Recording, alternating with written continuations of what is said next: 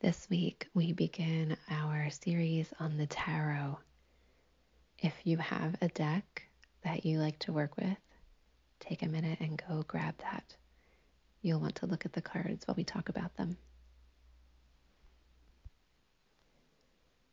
This poem is The Lovers by Timothy Lew. I was always afraid of the next card the psychic would turn over for us. Forgive me for not knowing how we were every card in the deck.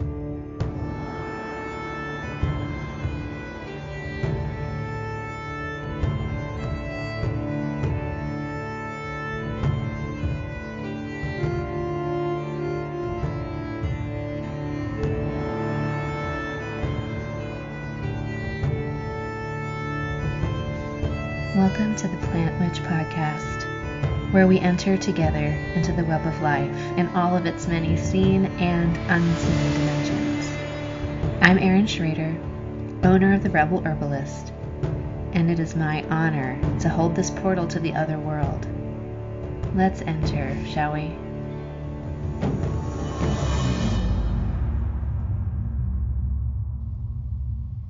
I remember receiving my first tarot deck I was about 14, and my aunt saw something in me and decided to give me a tarot deck to start my studies. She had learned tarot from her grandmother, and it was time for me to start learning. Um, my aunt is married to my mother's brother, so she was not raised in the my family of origin, um, and brought this very magical component into my life when I was pretty young. In my family of origin, my mom's mom carried a lot of folk magic uh, from her German family, um, from the Black Forest. They uh, would go to powwows, and which are um, sort of German folk healing and folk magic traditions. Uh, she read all of us with a pendulum as children and told us um, how many children we would have and what the genders would be. Um, she would carry a peach pit in her purse for protection. Um, so there were sort of folk magic traditions, but they were very Christian, um, very connected to the church. So even though there was this very clear thread of magic, it was absorbed by the Christian tradition. And so when I started to study tarot um, at an early age, and I started to become really interested in psychic phenomenon and the paranormal, I received a lot of support from my father, who uh, has always been sort of an alchemist and um, a self taught chemist and a self taught astrologer and uh, has you know, he was Rosicrucian, and just always my dad really has been committed to the esoteric and the occult my whole life, which has given me a tremendous amount of spiritual privilege. Um, and his family line was, uh, you know, hermits and dissidents and alchemists and preachers, non-traditional preachers. Um, so I have this sort of background of magic in my family, which I don't take lightly and I'm hugely grateful for. And when I first started working with the tarot in my teen years, um, I sort of didn't know where to start. I, I just took the deck and I rifled through it and I looked at the pictures. And that first deck was um, really based on the Rider Waite tarot. It was not a Rider Waite deck, but it was loosely based on the Rider Waite deck which was a great starting point. Um, it really helped me get connected to the archetypes um, within the deck. And so um, I started to learn the history of the tarot, and I learned that there wasn't much history that we really know. Um, we know that it probably originated somewhere in Italy, um, probably in the 1400s. There are schools of thought that believe that it came to Italy from Egypt or the Middle East. Um, a lot of that is veiled and lost in history. We know that the tarot began as uh, entertainment and just card play, and then evolved into a system of divination over time. The system of the tarot is so comprehensive, which is, I think, what has made it so enduring. It really captures the whole of the human experience in a way that is relatable to anyone at any point in history, in any culture. And tarot has really moved across cultures and has been adopted by occult societies the world over since its inception.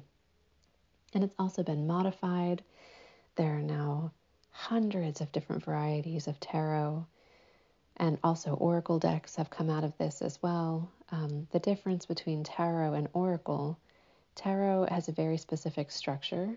Uh, there are 22 major arcana cards, and then there are four suits of minor arcana.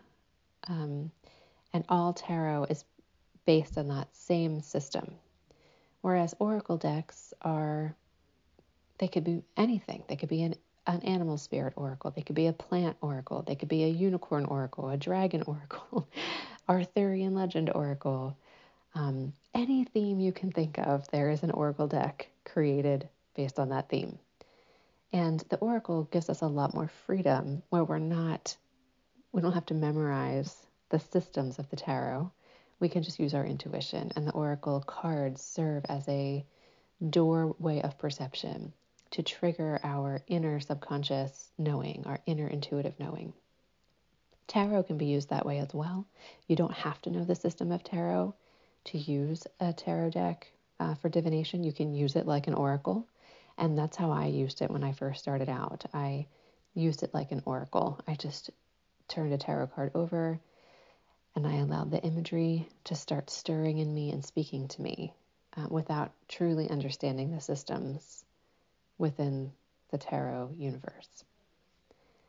So I've been uh, practicing as a tarot reader for about 26 years now. Um, and I still am not deeply committed uh, to the standard systems of interpretation of tarot. I understand them now, but I will still keep my intuition open um, and allow the tarot to speak to me as an oracle, even within the systems of tarot. So, today I'm going to give you just a brief overview of those systems within the tarot so that if you want to start to study um, tarot as a divination tool for you, that you feel empowered to sort of know where to start. So we'll begin with the major arcana. The major arcana tell the story of the human's journey through life, um, what's also been called the hero's journey. This is a very masculine version of a human life. Um, there is another interpretation of the major arcana in the Mother Peace Tarot, um, which is much more aligned with a feminine and community based worldview the traditional tarot major arcana is a much more masculine and solar worldview, but that's where we'll start because that's where everybody starts for the most part. Um, and then we'll spend a little time in the Mother Peace version uh, where we can see a more feminine spin on it. So the major arcana is 22 uh, cards. 21 of those are numbered. The first is zero. So we don't start at one, we actually start at zero. And zero is the Fool. Uh, if you have a tarot deck, you might want to go ahead and grab it for this series so that you can look at the cards and be with the cards and sort of commune with them um, while we talk about them.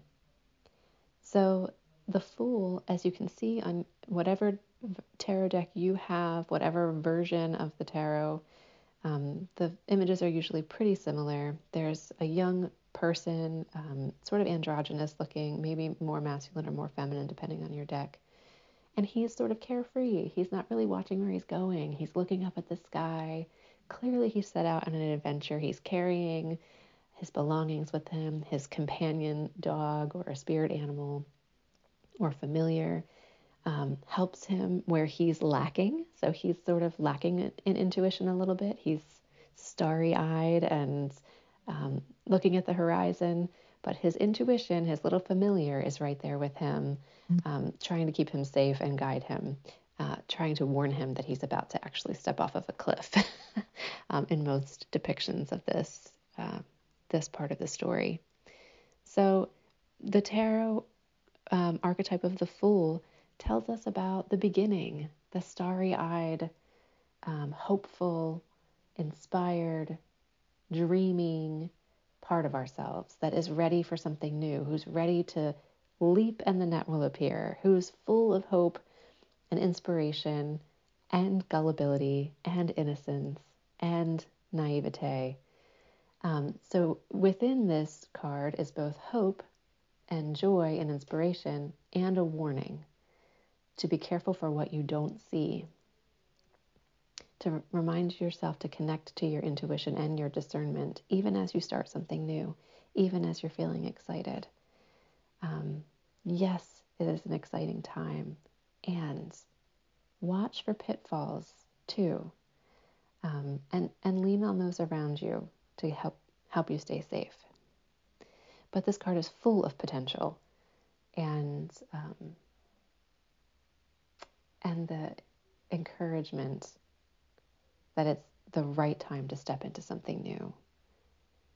Um, once we leave the Fool, we move into the Magician. The Magician is the first numbered card in our major arcana. It's the number one. Um, and all of the cards have a numerological significance. Um, so, one in numerology being, again, beginnings, sovereignty, um, the single one or the self contained individualism of the number one.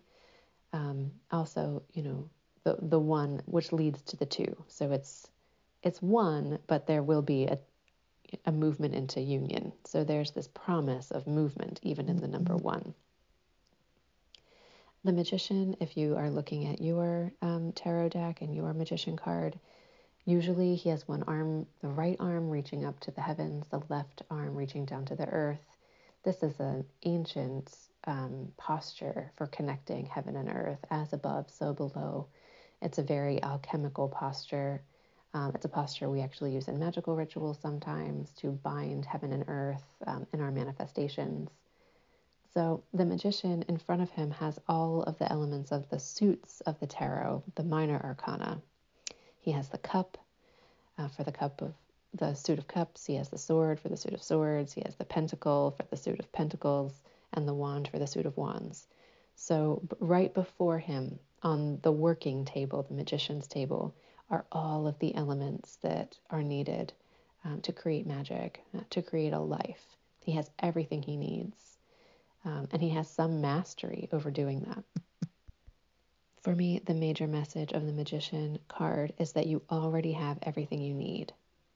All you have to do is exert your will, make a plan, start working, and the way is open. Um, so there's a lot more we could talk about there with the Magician, but I really want to keep this just introductory uh, so you kind of get a feel. Um, so we move then from the Magician to the number two major arcana card, which is the High Priestess. So we've made that movement from the singular one, the one who is individual and has everything he needs and is able to make things happen in the world, to that two. Like, wait, there's something more than this. There's something more than my individuality and my individualism and my striving and ambition. There's something else here. And the high priestess carries that energy, the subconscious, the instinct so we've kind of taken the fool and separated the characters of the fool. We have the young person who's about to step off the cliff, who's got his bags and he's ready to go, and um, he's full of individualism and full of potential. He kind of becomes the magician. And then the familiar, the spirit animal, the, the instinctual animal being that's with him, in my mind, sort of becomes the high priestess, this subconscious, intuitive gateway to greater knowing that there's more here than what meets the eye. There's a whole subterranean universe um, that is under the world and will feed the magic and generate wisdom in the process. Just as the magician has everything worldly in front of him that he needs to create, the high priestess has everything of, of the inner world, of the hidden and occult and concealed that actually generate wisdom and discernment. So, um, in a lot of decks, she is seated in front of a screen of pomegranate, or she has pomegranate imagery around her.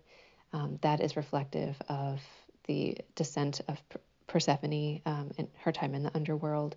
So the high priestess carries this underworld energy, this death and life and rebirth, um, the cycles of time. She carries all of that greater wisdom within her. Moving from the high priestess, we come to number three. The number three in the major arcana is the empress. Um, so we move from the magician who has all that he needs to create in the world to the high priestess, the under uh, underworld uh, subconscious intuition, to the empress, which is the great mother, the fertile earth, the grain goddess, that which fertilizes and nurtures. So she's the synthesis of the magician and the high priestess. She ha- she is fertilized. She has united the inner world and the outer world within her being to birth something new, um, something more whole. She is often depicted pregnant on a throne, surrounded by grain. She's associated with Demeter and other grain goddesses. Um, and in a reading, she represents this like incredibly fertile time. She also represents the feminine, um, both individual and collective. Um, and she is ripe, mm-hmm. ripe for change, ripe for growth, um, ready to birth something into the world. Uh, moving then, um, this is the last card we'll cover today. Uh, we'll keep this going next week. But moving then um, into the number four card, that's the Emperor. The Emperor is the um, masculine counterpart to the empress, just as the high priestess is the feminine counterpart to the magician. Um, and the emperor is that which protects and guards what is new and what is coming forth into the world. So the empress is full of potential, just as the fool was, um, and she is guarded and protected and enabled to actually birth safely into the world by this energy of the emperor. The emperor carries leadership and power and stability he is the foundation of this new uh, life that's coming into the world. The feminine births the new life uh, through the Empress, and the masculine guards what is fresh and new through the Emperor. Uh, he reminds us of the need for structure and discipline. This is a very Saturnian card. When I see the Emperor, I think of Saturn um, and Capricorn and this energy of um, power, also Aries. There's a lot of leadership and fire in the emperor as well. Um, so when the emperor comes up in a, in a reading, it's speaking to me of a time of uh, stability, the need for stability, the need for discipline, the need to protect what is precious, um, the need to be a leader. It may also signify someone in our lives that is carrying that energy. Perhaps someone new is coming into our life who carries a lot of emperor energy. So um, I just did a quick run through there of the first five cards in the major arcana. Um, there is a light and shadow side to each card. So, for instance, with the Emperor, the light side of the Emperor, or the the whole and healed side of the Emperor, is the chivalrous uh, king, full of integrity, um, caring for his people. The shadow side of the Emperor is controlling and dominating and authoritarian. Um, so you can read these different meanings as upright and reversed if that is um, how you decide to practice. So if the card is upright, that is the light side of the archetype. If the card is upside down, that is the unhealed, unintegrated side of the archetype. Um, not everybody reads the reversals that way. Um, some people read them as whole. So you offer all possibilities to your querent or to yourself um, if you're doing the reading to yourself or for yourself. So the light side of the Empress is life giving and nurturing and um, encouraging. The shadow side of the Empress is the overbearing, sort of strangulating mother, the over involved mother, the too good mother, um, like Dr. Clarissa Pinkola Estes talks about, um, the one that smothers and, and sort of hovers and destroys in her loving. Um, the dark side of the high priestess is, you know, we can be lost in the mystic's madness. Um, we can become overly suspicious. Um, yeah, so each card has a light and a dark side. And the more you work with the card, the more both sides of that archetype will reveal themselves to you. Uh, so we're going to just stop there for this week. Uh, we move through a little bit of the history and the first few cards in the major arcana. And then next week we'll pick up with the Hierophant.